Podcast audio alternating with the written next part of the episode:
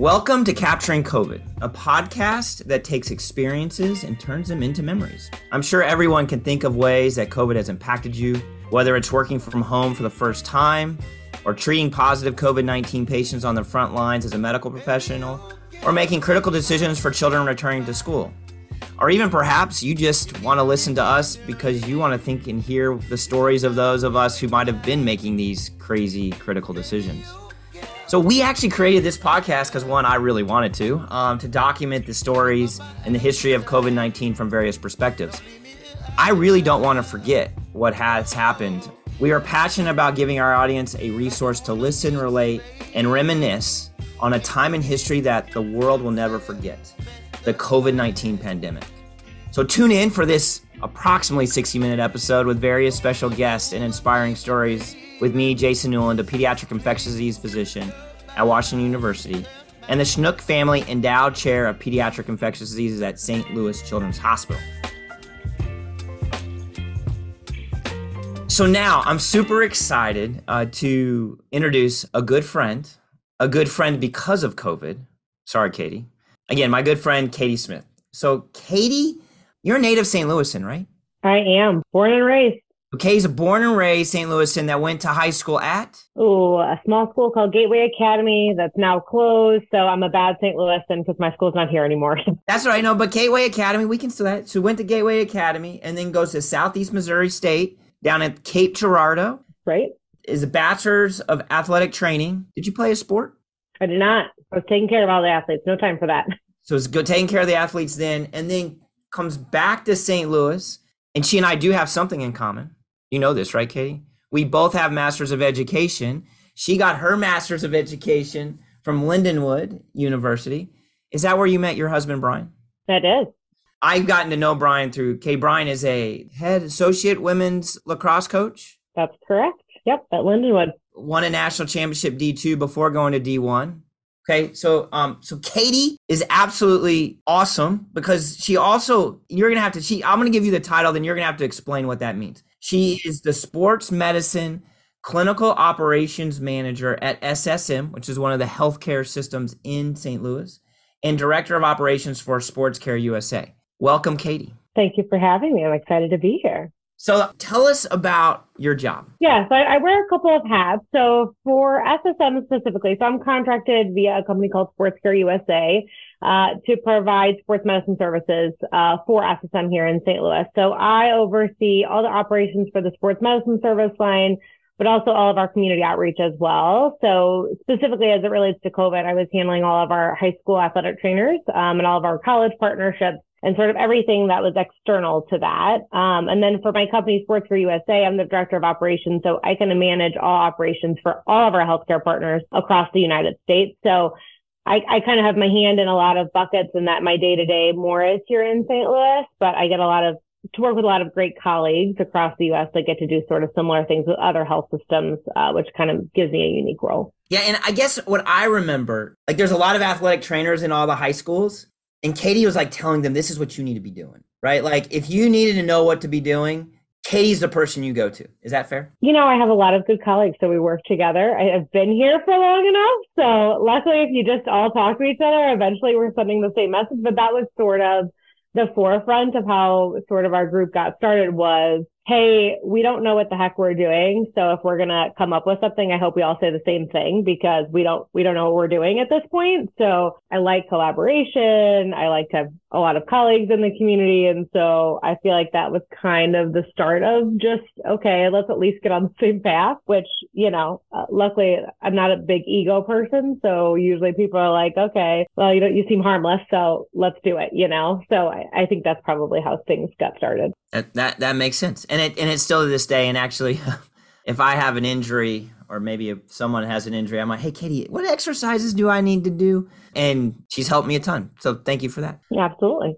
All right, so let's let's now move into what we're here to talk about, which is COVID nineteen and the pandemic. We're we're approaching three years when all of this started. So before we get into how we got to know each other through the the pandemic and the and the sports stuff, Tell me what the start of the pandemic was like for you, for you as a person, you as at your job, and you and your family. Because uh, I know you had young, you know, young children at the at that time, and and so tell us about that. Yeah, I mean, it was kind of crazy. I mean, it's sort of twofold. I have very distinct memories, like professionally, of COVID hitting. We were taking care of the St. Louis Battlehawks at the time, um, and that was that was up and running. The Battlehawks. People remember the Battlehawks, right? That was the indoor football league, and man, in St. Louis, it became a huge yeah deal because we lost the Rams. So yeah, t- I mean that's crazy. Yeah. So it was it was crazy because the week that the XFL shut down, uh, the Battlehawks were set to sell out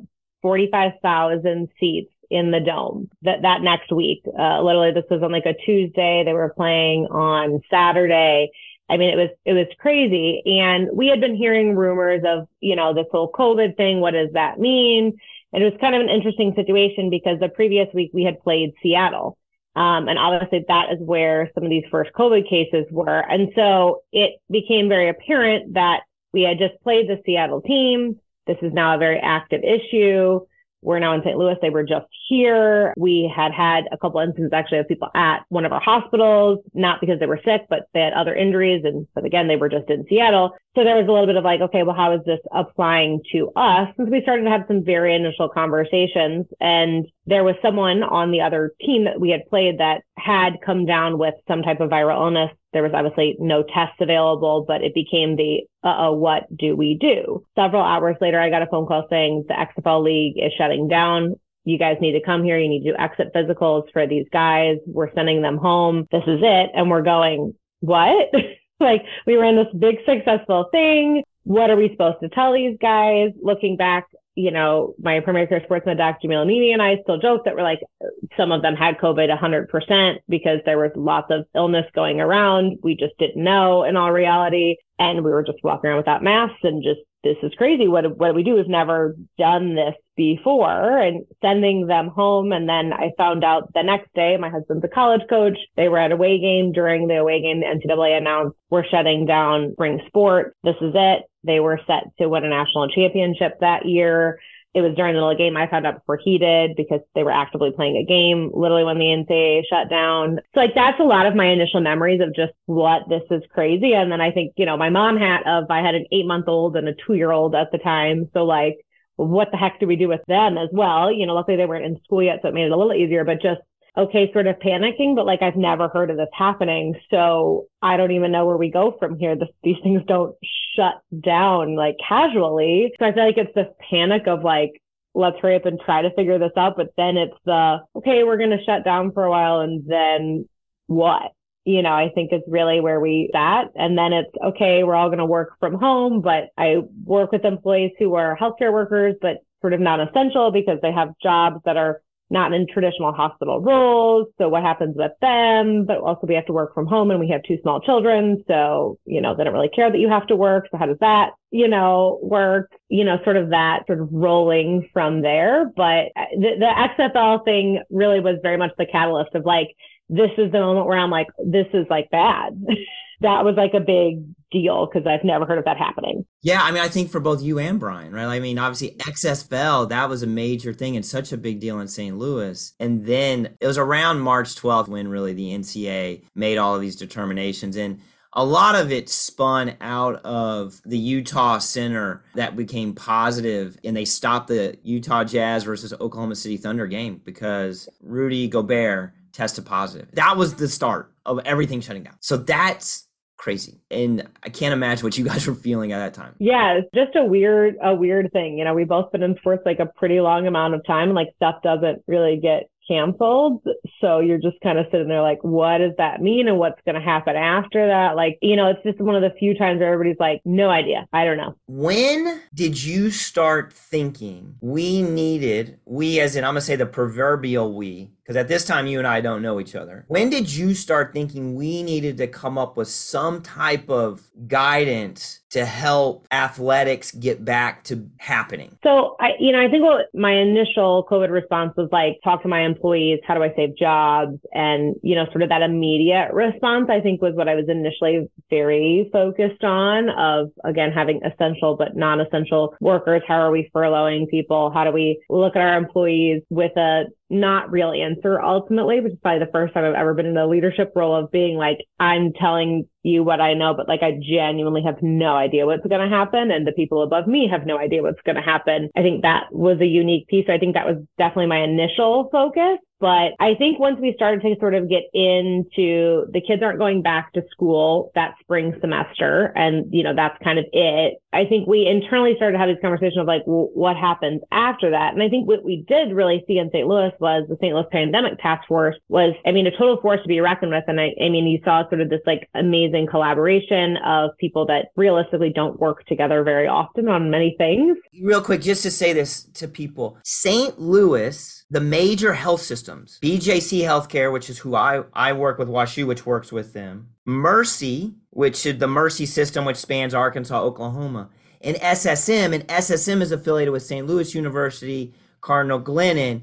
These three major healthcare systems said, we got to all do this together and formed it. And I agree with you exactly what you said. It was a force. And actually, to me, it's one of the major positives to show how unified St. Louis came to address this, which is incredible. I will always say they got that right 100%. And they did it really quick. I mean, it wasn't reactionary. You know what I mean? Obviously, you know, you had to react to what was happening, but I mean, it was like quickly that everyone got together and sort of there was this unified conversation and the information was really, you know, just consistent coming out. And I think we saw that. And I think if everybody looked at it, it was definitely sort of just a gold standard of that's the information. That's what you read. That's the data that everybody's using. And so I think that was really the spark of like, okay, we need that. But as we started to go back, people started to, I think, come to us because we had, you know, we had medical professionals in the schools. I know all of us that that provide that service were getting asked, so what do we do? And we're like, I don't know, what do we do? You know? And so I believe wholeheartedly that I don't want to give an answer if, if that's not what everybody else is doing. I have no idea. You know, more brains are better than than just mine. So I think the whole concept was just modeled after that because the St. Pandemic Task Force really proved like it doesn't matter who you work for. This is an all hands on deck. We we don't know. So we either got to figure this out together or we're, we're not going to figure it out ultimately and then sort of roll with those punches. And so I, I think it was like a casual idea of like, let me call my colleagues up that I know to see hey, you may think I'm crazy, but like, can we try to work on something? Because I'm getting asked. I know you guys are getting asked. By the way, she didn't call me up first. You know, as it, as it turns out, ironically, in sports med, uh, the infectious disease people and the sports med people typically have limited interaction, as it turns out. Thankfully, right? I mean, who wants to deal with us? No, no, I'm kidding. No, I mean, like, we, we don't have those interactions. So, I mean, it was like me and my primary care sports med doc, Camille Neebe, just being like, I don't know, let's just like call some people we know up. And so I knew Jason Muckow and Brian At Mercy just well, you know, again, through sort of the sports medicine circuit. And I knew Mark Halstead at BJC well. And so I reached out kind of like, Hey, we have this idea. Like, are you interested? And luckily for us, everyone was really interested in collaborating. Everyone had a really nice response. And Mark Halstead um, and Jeff Nepple at BJC were the ones that were like, you know, we should bring Jason Newland in. This, this is really up his alley. He's infectious disease. Let's bring him in because that's kind of what we need to round out this team of like, this is great that we have great sports medicine professionals, but we need, you know, the infectious disease angle to this during COVID. And that's kind of how you got, got brought into the mix. And I love sports so much. And at this point in time, I have a senior in high school, a sophomore in high school, and an eighth grader, and they're all sports people, right? I mean, we're all getting ready for we're getting ready for girls' high school soccer season that gets shut down, and and so like I'm like, oh yeah. And the my other piece of remembering right before you called me or we we got involved is I had a friend from Kansas City where I was before. He's like, Jason, what are you guys doing about sports? Getting back to sports. And I was like, this is early May. And I'm like, oh gosh, I hadn't even thought about that. Right. Like, yeah, I just always felt like I was behind. And then you guys had already started this. So I, I think it was really fun that this is like, oh, this is a dream for me as an ID person, get to work with sports. But it was also kind of scary because I, I don't think we knew, but I knew we knew that kids needed to be able to get back to doing things because they had been stopped for about you know, at this point it was going on two months. So tell me your first iteration with you, you kind of led us. So Katie led us in kind of putting together some ideas to a guidance. And tell me how you came about this and why you decided this was our, our route of doing that. Yeah. So I, I think we did try to go off of what St. Louis Pandemic Task Force had kind of released. I mean, you know, at at one point, the White House had sort of uh, released the reopening of Americas, I think what it was called, if I remember correctly. There was some basic sort of strategies of, you know, obviously we're in the sort of pause phase of like, what what next. So there was some sort of basic guidance that they had sort of shared. And then there was the pandemic task force had kind of come up with other things that how are we going to reopen, right? But nothing was specific to sports and not a lot of it was specific to kids because what you have to remember is that it was summer. And so kids recommendations weren't really much of a thing because they weren't in school. And so our where we came to play was was kind of unique because that whole spring semester nobody had school. So everyone was at home learning. The summer was like, well, these kids are going to go back and, and do stuff it was a little challenging also because most of the summer is like kind of unregulated. You know, high school sports are, are fairly regulated, but not in the summertime. Both sports are not really regulated. Camps aren't really regulated. And so we kind of said like, we're going to have to put something out because everybody's going to go zero to a hundred. We have no idea what's going to happen. This is like the first getting kids together. We don't know how it's going to work with sports. Are they going to be more susceptible, you know, because they're breathing all over each other and each other's faces? You know, you can't really separate them for a lot of these activities. Like, what does that even mean? And so we kind of just used that as a basic structure. And, and the first was just the phases because that's how the original reopening of America set was, was here's phase one, here's phase two, phase three. And eventually we got to here are high risk sports, here are low risk sports as far as transmission is eventually where we got because we realized that obviously the risk was lower and then try to kind of increase from a, so these kids don't get hurt standpoint also because they've literally sat for four or five months and done nothing, which, you know, we don't have a lot of research because kids don't do that. So how does that work? And then the obvious, you know, we assumed they were all going to get COVID and what were we going to do? You know, we had no idea that it wasn't going to heavily spread in the younger demographic and that sports weren't going to be a major catalyst for that. You know, we didn't know that at the time. And sports was kind of like the first time all these kids were going to get together before they went back to school. So it was kind of like, okay, well, all eyes are on you guys to sit and say something. What that something was, you know, luckily everybody works really closely together to just kind of find a starting point and then sort of work off of it. I remember thinking when I remember you sending me the document and I was like, wow, you know, you you had done so much, right? And had really thought this out to make sure that we were going to have the, the, kids were going to be safe and that this would be done in a thoughtful way so that we would learn as we go, as we phased in. And so, for example, for people listening, and we will attach the, the return to guidance and uh, you'll see that like phase one is everyone stays six feet apart. You're not allowed to be near each other, but you can kick the ball. Like if you're in soccer, you can kick the ball. The other thing I thought you mentioned this was this high frequency contact, low frequency contact. And then we added a middle. We added a moderate in the middle of that because we're like, uh, it's not as black and white. And correct me if I'm wrong, wasn't that initially based off of concussion? Yeah. So some of it is like the NCAA sort of has the basic risk of injury risk. And ironically, like they sort of do work with like how close contact they were. So we were sort of able to make that sort of transition and make sense. And luckily for the most part, when we were going into the summer, fall, most of it was outside. So that was helpful, but there was still some activities that they were still trying to do indoors. So we were trying to say, well, what do we do about some of that stuff? What do we do about, you know, the locker room use, you know, all, all these types of things where then suddenly they're sort of back together that, you know, logically that there was different risks associated with some of these activities. And, and then, you know, some of these sports like football where they have all this equipment. And, you know, at this point, we literally didn't know how long COVID was living on surfaces. Like literally we're just like learning as we go. So we're like, okay, well, they're going to cough all over this equipment and then they're going to go put it in the locker room and then it's going to be in the locker room. I mean, that's literally like the basic thought process at the beginning. Cause, you know, we're thinking it's like, okay, when you have staff, like this could live forever. Like we have no idea how long it's going to live. And like through this, we're finding out, okay, well, it's going to be there for this long. So we make an adjustment. You know, it, it was a massive just learning process the entire time. Well, it, it was interesting, right? Because we did early on focus on a lot of this physical contact and being close to each other more so than the surrounding environment. So ver- indoor versus outdoor. And I think it became clear to us that as sports started getting going in June a little and then July and people were doing more, and you're like you're not learning of people actually getting it while they're playing the game. You're you're hearing about oh no the parents and everybody and yeah it was it was the stands it was the stands that the pa- the parents were getting. It was these massive basketball tournaments that they were doing AAU tournaments in the summertime where there was 2000 people sitting in the stands that when these kids were getting it, they were getting it from their parents because their parents got it at these events and then they lived at home with their parents and then eventually they would get it, but they weren't getting it playing basketball. and things changed, no doubt. I think, you know, obviously this is, we're talking June, July of 2020. And even as you mentioned earlier, Katie, right, these little ones, you know, the toddlers weren't seeming to get it. Now they could give it to you. And now that all changed, obviously, when Omicron came and it didn't seem like everybody was going to get it a year ago. But they, everyone should remember this is this is June, July of 20. So the health department, we made it a point that we needed to talk with the health department to make sure they were on board because they were the, you know, they needed to be the leaders, but frankly, they were overwhelmed. It's important for our audience to know and, and to remember that we had to have the public health department because the public health department had the final say and set the rules for this public health emergency. So while our task force could make recommendations, in the end, it's the health department.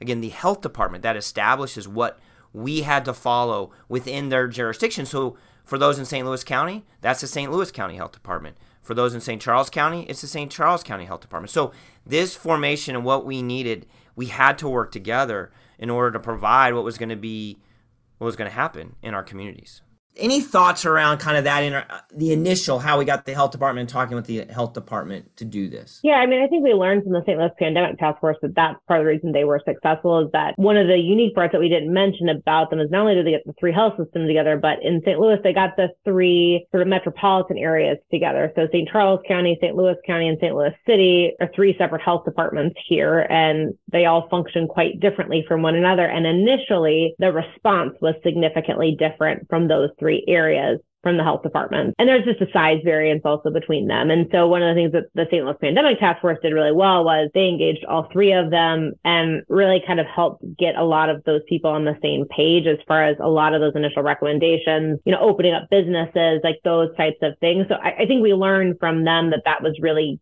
key. So initially St. Louis County really engaged us because that ultimately was where the primary amount of sports were being played. Um, and ultimately that's where that is, it is, where most of private schools were. And so those were likely most of the people who were, were getting on them. Those are where some of the bigger districts are. And so they were the ones initially, you know, engaging us, which we were happy about because we, we wanted to be able to be on the same page there weren't any recommendations around sports to start. And again, how could you not? They were just drowning in mess, you know, of trying to figure it out.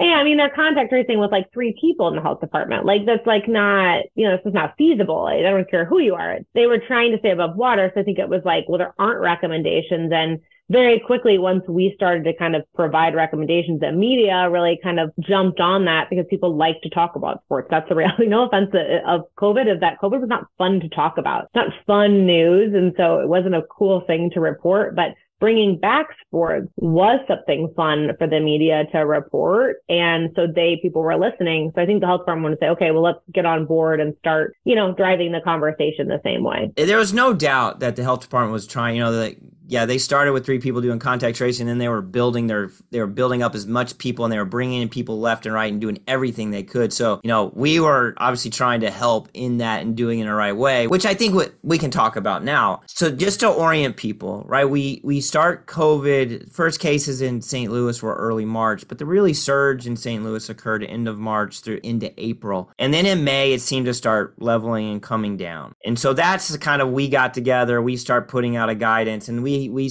we had basically guidance. They got approved to say and kind of this phased approach. And I think we set. We'll have to go back and look. Do you remember the the date we said people could start doing things again? Yeah, I looked. I looked it up. So the the first document we released was on May fifth. It was the first press release document, and the the date on there was was June fifteenth was the magical day that we were going to open up phase one pending these numbers because we were kind of trending down once we sort of hit May. So we were hoping, okay, let's give it like three more weeks and we'll be able to to open up. So that was really the beginning. And mind you, this was like there were no documents on like re-entering sports. Like you, you can Google it. Like before that, there was nothing out there. So it was very much like, well, it's a shot in the dark. And like turns up that like a lot of these first documents, like other people started using. But we got contacted from like all these other places being like, can we use this? I'm like, sure, why not?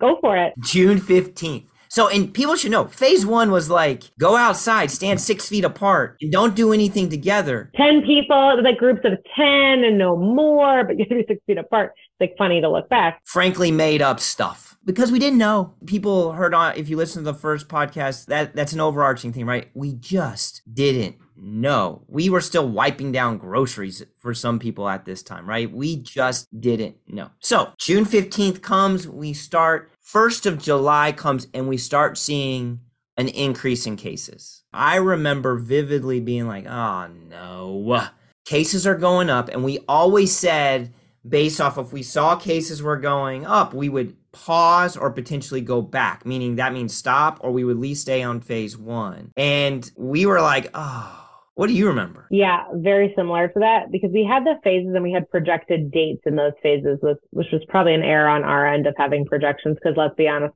we had no freaking idea. so we were just like guessing or like hoping like, oh, a month probably it'll be better or it won't. I don't know. You know, we haven't done this before, as it turns out. And so we had projections that we were going to get to this phase two in mid July, and people were very down our throats. Is this going to happen? Because that was going to affect, you know, what we could do in the fall. Because it literally done nothing all summer long, realistically. For fall high school, like football, soccer, swimming. I'm sorry, these are the sports I play and my kids play. So, you know, it was a big deal. That was you're right. That was a ton of pressure because we were feeling the high school pressure. Well, and you know, then the colleges started to sit and say, you know, it, it was weird because the NCAA didn't really say anything the whole summer because it was summer, it was unregulated time. So the colleges kind of got, you know, a bit paused and that they didn't really need guidance during that time. But I think there was a lot of okay, well, is this what you guys are doing? We were being contacted by colleges, like, what are we going to be allowed to do? How should we prepare for the fall? And we're like, I mean, this is like our best guess. Somehow we've been doing it the longest, but we've been doing it for one month. You know what I mean? And like best guess type of a thing. And so I just remember that we met thinking like, okay, we got it to launch. Like, okay. And then it was like, oh no, like you presented the numbers to the group. That was Jason would come on every, every meeting. We, we met on Tuesday mornings and that's, that's what we did at 7 a.m. I blocked that from my memory on yeah, purpose. Every Tuesday. It was like, you know, crazy. That's what we did. We met for like two hours every Tuesday because that's how long it took. And we would have Jason kick off the meeting with where are we at and really explain the data to us to try to respond to. And it was like, oh, but the data's not that great. Well, and we should say the Jason you're talking about really was Jason Muckow. Jason Muckow did, did do a lot of presenting. He yeah. Did, we both did, but he did a lot because he, I thought that was great because the Mercy system really helped us get that data and started to tease it out by age group, which will tell you why we had to get to that. Because that was the that was the thing is the other data that the St. Louis Pandemic Task Force was much more broad. The data was more hospitalization driven, so that was probably the biggest difference of what we were looking at. And what the general population saw was hospitalizations and not granular data. And that is definitely what Mercy did was break it down, try to give us as much specifics as possible because this is still the time where like it wasn't easy to get tested still. I mean, even in the summertime, like you had to go to very specific places. You had to meet very specific criteria. I remember making flyers of the criteria that you had to meet to go get tested at, you know, one of three testing sites in St. Louis type of a thing. There was no testing at pediatrician's office or primary care offices. That was not a thing. You had to go to a testing site and they were all hospital testing sites for the most part, unless you were with the health department. You know, it was also also delayed, if you can remember that. You know, we were talking about a week delay in data that we were getting. So we're trying to make projections and decisions, but it's a week old data. What changed in the last week? Like there was just a lot of moving parts. And we were probably one of the few that were really looking at that age range also of data at this point in time because they weren't addressing school reopening yet. It was really about hospitalizations. It was really our, how are our hospitals going to stay open was the hospital conversation. And our conversation was how do we like get the world back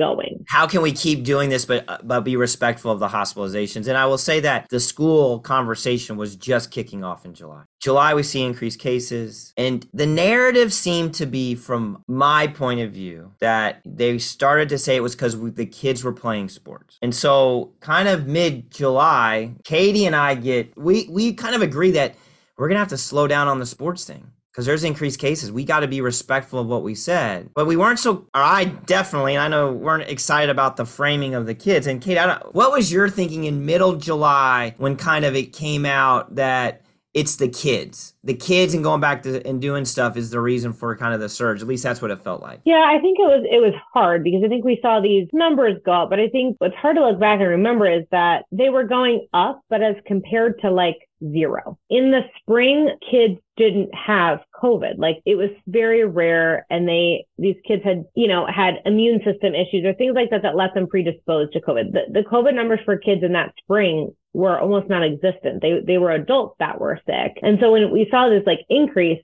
you have to remember the increase is relative, relative to like no one having COVID and then some people having COVID, right? They were nowhere near what the adult numbers were was the reality. But I think we felt it's hard. We felt very responsible. Like we let them go back and do stuff and we, we made that recommendation. I shouldn't say let, but we, we recommended that. And I think we all took that pretty seriously. And I think we were sitting there going, Oh shoot, did we totally, did we totally screw up?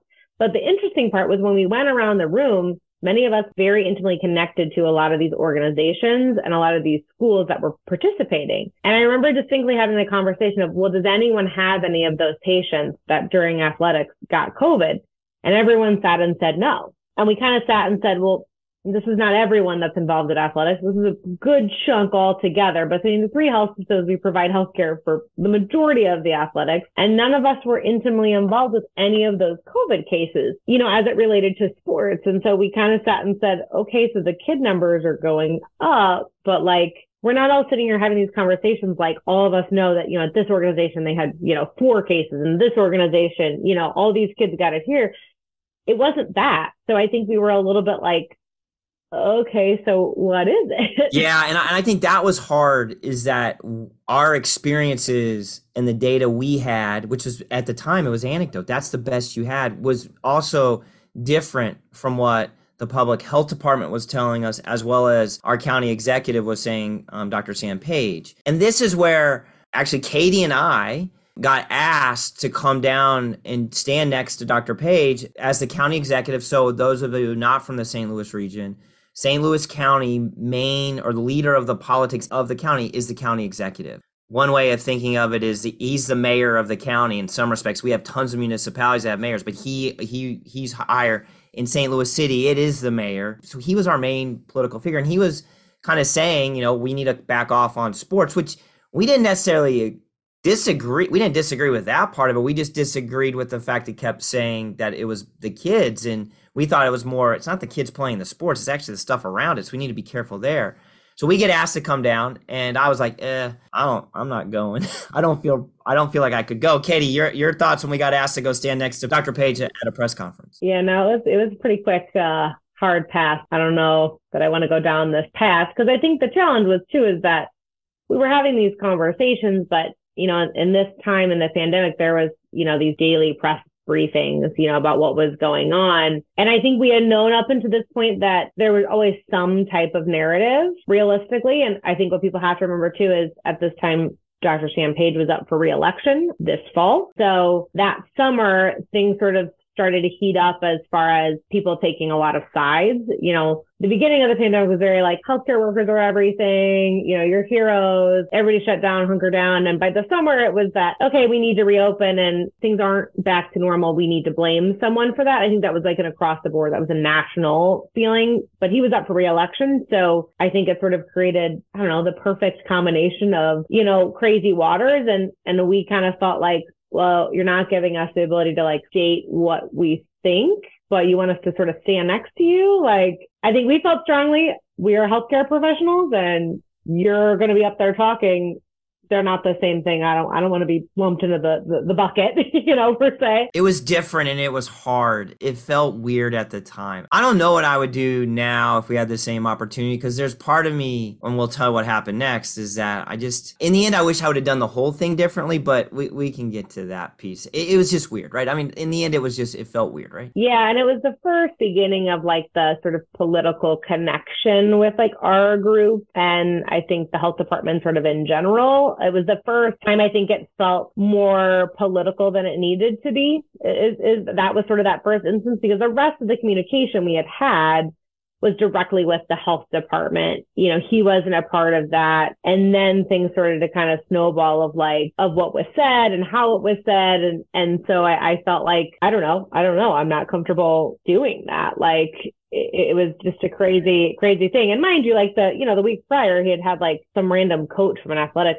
organization, like standing next to him being like, yeah, this guy agrees too. And we were like, well, that seems like maybe we shouldn't stand there. So basically, we get asked to come down. We decide not to go. I happen to be sitting in my office after the press conference, and I don't know what I was thinking, but a reporter from the St. Louis Post Dispatch calls me and says, well, you know, Dr. Page said that kids are still the main reason for the surge. Now, that's what I heard. I'm not the, all fairness of the reporter, she might not have said that. Um, but that's what I heard. And that's when Jason wishes he would have maybe said goodbye and not said what he says next. I really was so frustrated at that point. I was so mad. And people that know me, Ah, sometimes I just I can't help myself. And I said some things and and one is I I really did I was poor and and mean frankly to the health department and shouldn't have been. I was I felt very the this data that kept being said and we hadn't seen and it wasn't fair to the health department. They were they were working so hard and they were taking it from all sides. I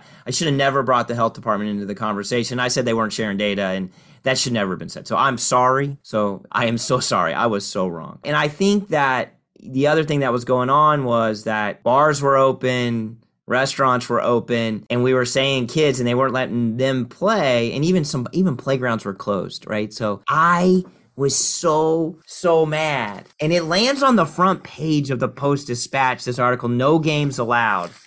And my goodness, my my name is all over this.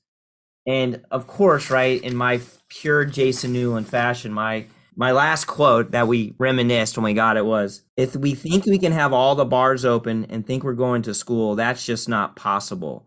Kids are second, pocketbooks are first.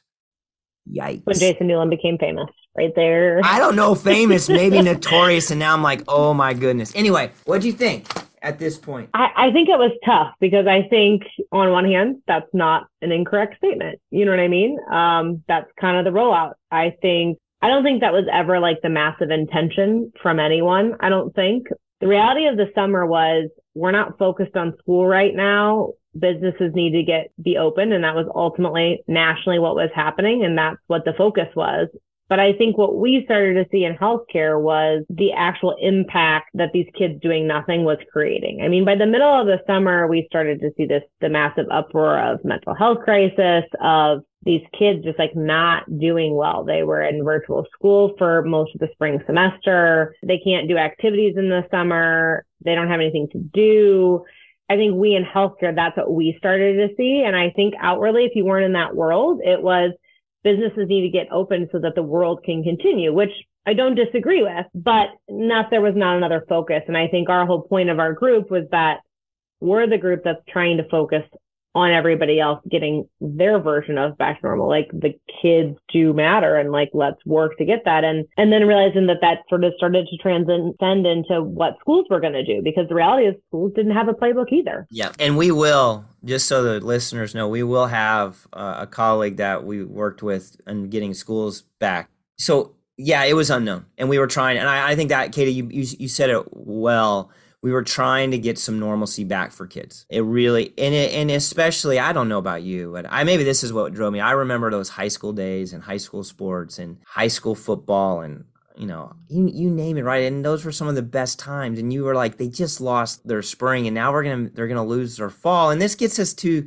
really, I think the next big story, right, Katie, was fall sports were rolling in the and we were seeing cases. And cases were kind of up, but they were stable and and there was a lot of concern that they would get even more as we were trying to figure this out. And sports was like man how can we even have sports? But it felt like we could because we just had some of our own anecdotal data. And so we get to september and obviously we have this article and it really i think that i feel so bad about that because i think that led to that schism between us and the health department. We lost trust obviously all my fault. That trust was key. Losing trust was key. And we get to September and I don't I don't know if you want to kind of go through your version of what September with the COVID athletic task force and Dr. Page. So I think a couple of things happened also in between that time of the article came out. So there was a lot of a lot of heat. The article being the one I mentioned, no games allowed. So that was that was not, you know, it was not great, but also it, it it just sort of heightened things and, and made it feel like there was a misalignment of goals, right? So I think we as a group sort of not pivoted, but we were really at that point focused on trying to come up with a return to play protocol for kids that had had COVID because we were seeing kids that did have COVID. So our second priority, because there was no recommendations on that, is if they had COVID, how do we safely return them? Because there was no evidence to support if that was safe, if there was an increased risk of, you know, cardiac concerns, so on and so forth. And so we brought on a, a, great cardiology colleague as well to help us with that because we were a little bit sort of in the dark on that. And we, we did help write that return to play protocol that the state ended up using and, and certainly it went to many other national organizations. So we were really focused on that for a period of time because I think we felt frustrated. We didn't feel like, well, nobody's really listening to it. So this is an area where we feel like we can be impactful because kids are go- they're going to get it re- realistically. So let's focus on that. So I think we were like focused on that for like a little while. Yeah, that's a great point because I think one of the keys, right, Katie, was the fear of of heart problems. And I remember we brought on Billy Orr, that's a colleague here at St. Louis Children's WashU. And I remember, I remember vividly, I'm like, well, are we now where he's like, dude, if you have someone drop dead because of COVID, you're we're all gonna be wishing we did something different. And we knew there was some heart stuff. So I agree. I, I I'm glad you brought that up. You got that was a great thing that you you led to make sure we were addressing that the right way. Again, we we we didn't know, and it was it was totally it was the fear of like okay, so not only are we going to say that they can go back, but then they're going to get it and what's going to happen after that, you know, like we didn't, we didn't want to be putting kids at risk in that standpoint. So I think we were really focused on that for a, a, period of time. But then in the fall, as sports started to come out, we also were getting asked a lot of questions. I mean, we became the every school has questions. They were coming to us and not really the health department is honestly what happened Of we were very available. Uh, we were working really closely with these schools. So we kind of became the not authority, but like, hey, this is the recommendation. And so slowly but surely though, we, we didn't agree with some of the recommendations uh, that were coming out. We wanted to progress them faster because we felt like the data supported for them to continue sooner. And so just to, just so people know, so basically the thought was we felt that our task force felt we could progress through our phases faster. Health department felt we should really slow down and potentially at one point, it even felt like maybe not even have any fall sport. If you're in a low contact or high, it didn't matter. And to their credit, they realized and they listened in that part. They thought, you know, no, that's probably too much. And to their credit, they're like, yeah, let's do some. But their timing was much slower. And we were trying to get more because we knew the season could be lost. Yeah. We got to a point of like, are they going to be able to play games? Because this is kind of all a wash. Is sort of the part of the fall that we got to. And very quickly after that, we found out that all of our names were getting released uh, to everyone that basically went to the health department and said, why are you guys saying this? Why aren't you letting kids play?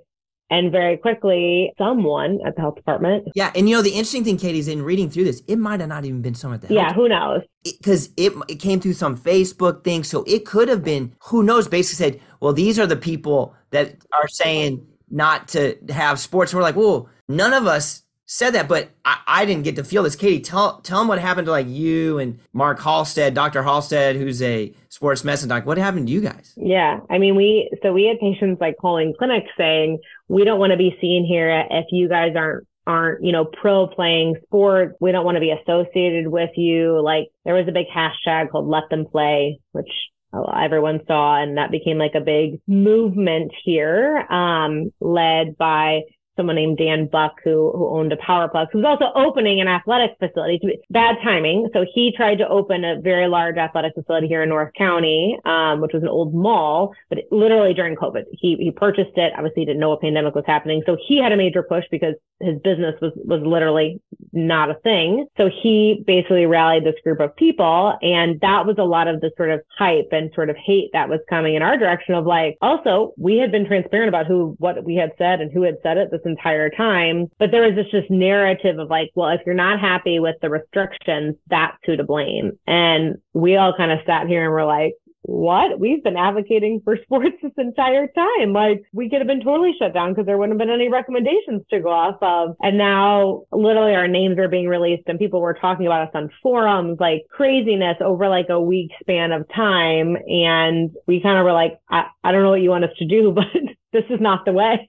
like this is this is a well-intentioned event of you know what we're trying to do to help people, and now we're just like the hated people. How how did that narrative change so quickly? And really, what happened next is that they they picketed. People started picketing it outside Dr. Page's, so the county executive's house, and because of this kind of schism that occurred between our task force really really our task force and even the overall big pandemic task force and the health department it got out of control to the point and i, I understand right? I, I, think both katie and i got pulled into a conversation says you guys have to stop. I, I was i was brought in and told i had to stop doing this this sort of work and and frankly at the time I was doing a lot of media and I was told I needed to be off the media for a couple weeks. Yeah, yeah, we definitely definitely got told we needed to the the quiet it quiet it down. I I think it was the first time that I saw the realities of of just how politics influence everything. You know, I, I think everyone knows that politics influence most things in general, but it certainly influenced COVID. I don't think that that's a secret. I think that's like well known that that's a reality. But I think that was the first time I very clearly saw that. And I think I had to realize also that like health systems get government money. They have to be aligned in all of these other facets and how thin the line is that you have to be on. I, I felt like of working collaboratively, which I understand, but also trying to do the right thing and have really good intentions and really have to be the people in the day to day doing this. You know, everybody in these big positions, not that they weren't doing anything, but those of us that were on the ground really dealing with these problems were the one trying to pick up the pieces of what's left. And certainly not just myself. I have a giant staff. There were lots of other phenomenal people who were just living this and trying to find the next step and feeling like, like they were handcuffed too. And I think we were just, the goal was to be the voice for those people to ensure that like there was a chance at getting back because there was a real chance that we would have done nothing. And there was a lot of people around the country that kids had no sports at all. And, and I think for us, it felt like we could do it and we were seeing it safe. And I, I, I think you're, you're you're you're right on right. I mean, it, the politics of it for me, it was the first time th- this whole scenario from July on was the first time that I was like, oh, this is politics. This is what politics is, and not that we need politics. I'm not. I guess I would say I. I it's not a negative. It's not a negative thing. But I I know we and I'd say you and I specifically got caught up in that kind of cycle of politics that we were targeted of two people to say, well, you guys are the ones, and it's fair. I mean, I don't lose my mind and learn how to keep my mouth shut in July. Likely, it's a different story, and I and I, I think that's why I feel. And I don't know how different, but I, I do feel very bad about that. And that was the learning. The other learning I had was when you go kind of small with people, like just you and I, kind of not, and even our task force, which was small, instead of big, meaning lots of people in the same stead, like when the group of pediatricians joined together writing letters, it was hard to target one. And so I think that was the other thing. And I, I think lastly, I'll say is that I wouldn't have admitted this three years ago or two and a half years ago, but I think we had to kind of disband unfortunately. Yeah, I think eventually the norms came back and, and I, I think eventually things did change. But, you know, I think it, it, it is just the unique perspective of, of healthcare and then what else is going on. And that's so much of the weirdness of COVID is that there was such this push pull in, in all facets. And we're just sort of a piece of that. Yeah. And I, I'll say that it was interesting that one of the things that led to people to picket outside a politician's house was youth sports. And Tony Messenger, who's a Pulitzer winning journalist at the St. Louis Post Dispatch, publishing a, uh, op he, he does he's an opinion writer. And he had a quote in there from me by the way i never ta- i've never spoken to him. But he had an he had basically an email. He had a couple lines from an email from me but he was basically talking about i reread it because i was like wow I forgot about this. But it basically was talking about the business of youth sports. And it was clear the business of youth sports and this youth sports in general as crazy as we are about it, it it's crazy and that came through as well in this is that we all miss that um, but it's also a big business that was wild.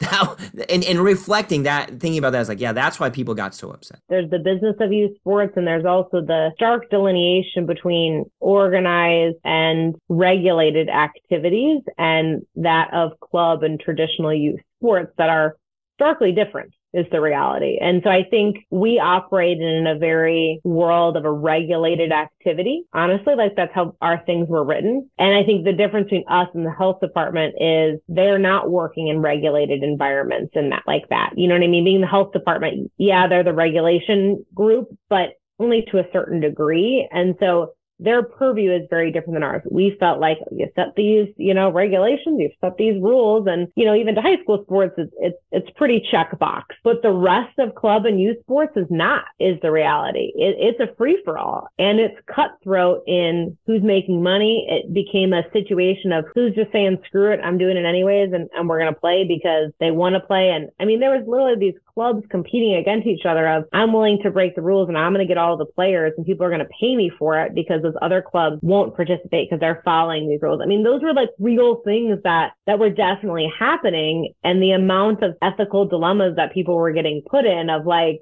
is that really the right thing? Or is that the right thing? The, the dilemmas that parents got put in of, should I let my kid participate even though that's not recommended, but their friends are doing it and they're missing out and it's good for their mental health? Like, I think it put these people in all of these very challenging situations where they had to make these decisions. you know, fortunately, unfortunately, part of that, you know, I, I think I don't regret doing it. I think that there are things we could have changed, but in a world of unknown, like I'm hopeful that we got people out there there faster than they would have been doing something that there was positive for that. No, I think there was, and I, and so just to, for people to know what happens next. So we basically after September of twenty, we kind of had a like one last, I think, guidance that came out, and then it kind of was taken out of our hands, and uh, and they and they kept working. The the overall pandemic task force brought in a few people, as led by others, and and that was that was okay and maybe this is maybe we had some influence but you know like our winter sports happened. So my daughter played high school basketball the whole winter. One of my favorite pictures is her playing high school basketball in a mask. So in the end it, it things worked out for the kids that in some parts of the country didn't happen. So let, us ask you some other last last kind of question. Thank, first off, thank you for that reliving that with me. Yeah, of course, it was fun. All right, so topics that we want you to think about, and here here's no here's question one: How has the COVID pandemic changed the way you view the healthcare system and community? So, I mean, I think it highlighted just what collaboration can be more than anything. Um, I think we sort of touched on that a little bit. I think in general, it opened a lot of doors to conversations to people that we just wouldn't have had. Because I think that, especially in a city like St. Louis that's very healthcare saturated, there's three very large health systems. In a lot of areas, there's not very much collaboration because everybody's kind of in their own silo. We're competitors. And I think for me, it really opened up the feeling of like, it's not really about being competitors. It's just about how do we do the right thing and, and how do we be most impactful by working together is really what I saw. I, I think the biggest impact we did was just be cohesive about what we were saying. And, and I think some of that's continued, especially in sports medicine. I think it's just opened the, the door to say it's okay for your competitor over there to call you and, and say, you know, what are you doing about this? Because if we can streamline overall, we're providing better care here. And it's not about you doing it over me doing it. It's just, well, how do we do it right? You know, there's enough space for everybody and let's work together for, for what we're all trying to achieve ultimately. That's awesome. Together go far for sure. All right. How has the COVID 19 pandemic affected you personally? So I think COVID was really interesting, I think, for my family, and that my husband and I have been together for over 10 years and we've never spent that much time together as we did during COVID. Um, we both work jobs that were gone a lot, even having kids. Like we've never physically been together that much, even in the beginning pre kids. That's just kind of not the life we've lived. So I think it was a great opportunity to spend that much time together and like really see each other work because we do, we, we kind of, although our, our paths cross somewhat professionally, like, you know, we kind of are both very busy in our own professional ways, but it was also just great to be with my, my kids. I mean, my kids were little and, you know, my youngest, especially because he was eight months when COVID hit, he really thought that it was completely normal for all of us to be home together to do everything together all of the time, like because that's just genuinely all he knew. And so I think that that's, there were some negatives for him that he didn't really get a lot of that other social interaction. I mean, it's cool that he gets to have that rapport that, that they got to be at such a really pivotal age to be together all the time and to be buddies together and, and not be like so distracted by other things. As much as like the adults were distracted, like it sort of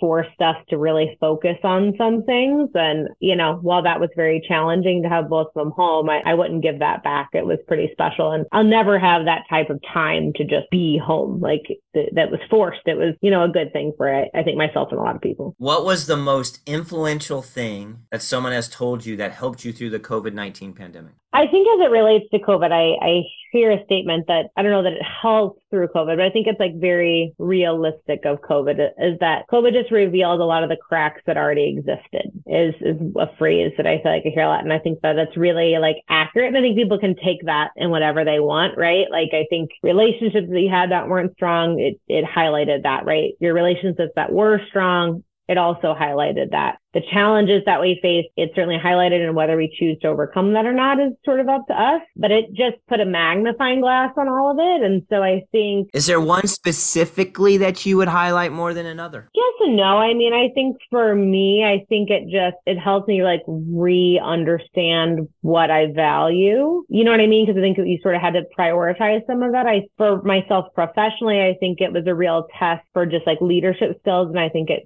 forced a lot of leadership skills that I probably wouldn't have had the opportunity or want to have the opportunity to have is probably what I would say. And I think from a leadership perspective, I had to really learn to be super transparent and open with people that I work with, people that I manage, because there was so much unknown. So I think I'm not naturally probably the most empathetic leader. I'm pretty direct. And so I think it probably caused me to think about being a more empathetic listener and sort of manager of people because of the uniqueness of just everything about that situation. So I think that that's a real positive. It sort of highlighted that like this is like not a good situation. So you got to kind of figure it out a little bit. So I would say that's a positive that I, I've been able to not overcome, but work on. That's great. All right. Last three.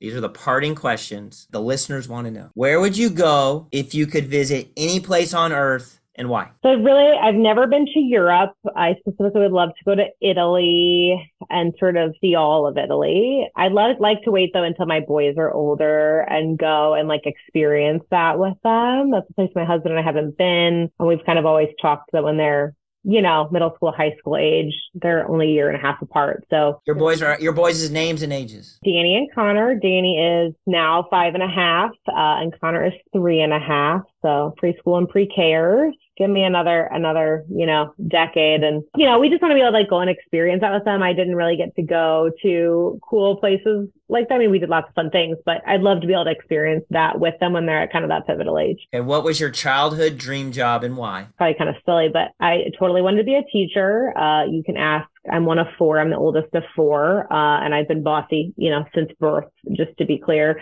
I literally like had desks in, in my parents' basement, like trying to teach my younger siblings because I, I, really wanted to be a teacher. I ended up with a master's in education. So I guess that sort of came true. I realized that I'm actually not patient enough to be a teacher in all reality. So it, it didn't totally pan out. It's totally fine. My adult lack of patience made that not a thing, but I did. I, I 100% wanted to be a teacher. I loved it uh, until I was probably almost out of high school. I thought for sure that's what I would would do. Awesome. Okay, last final question. What is the book you are currently reading? I'm currently reading The Inspirational Leader by Gifford Thomas. I'm almost done with it. It's a it's a good quick little read. Why isn't it surprising to me that you would end with you're reading an inspirational leader? Because there is no doubt Katie Smith was an inspirational leader throughout the pandemic, and I'm very lucky to have met you. Same to you. So, Katie, thank you. Thank you for joining Capturing COVID, um, our podcast, reliving uh, the memories of COVID. You are a fantastic guest. I hope you have a great day. Same to you.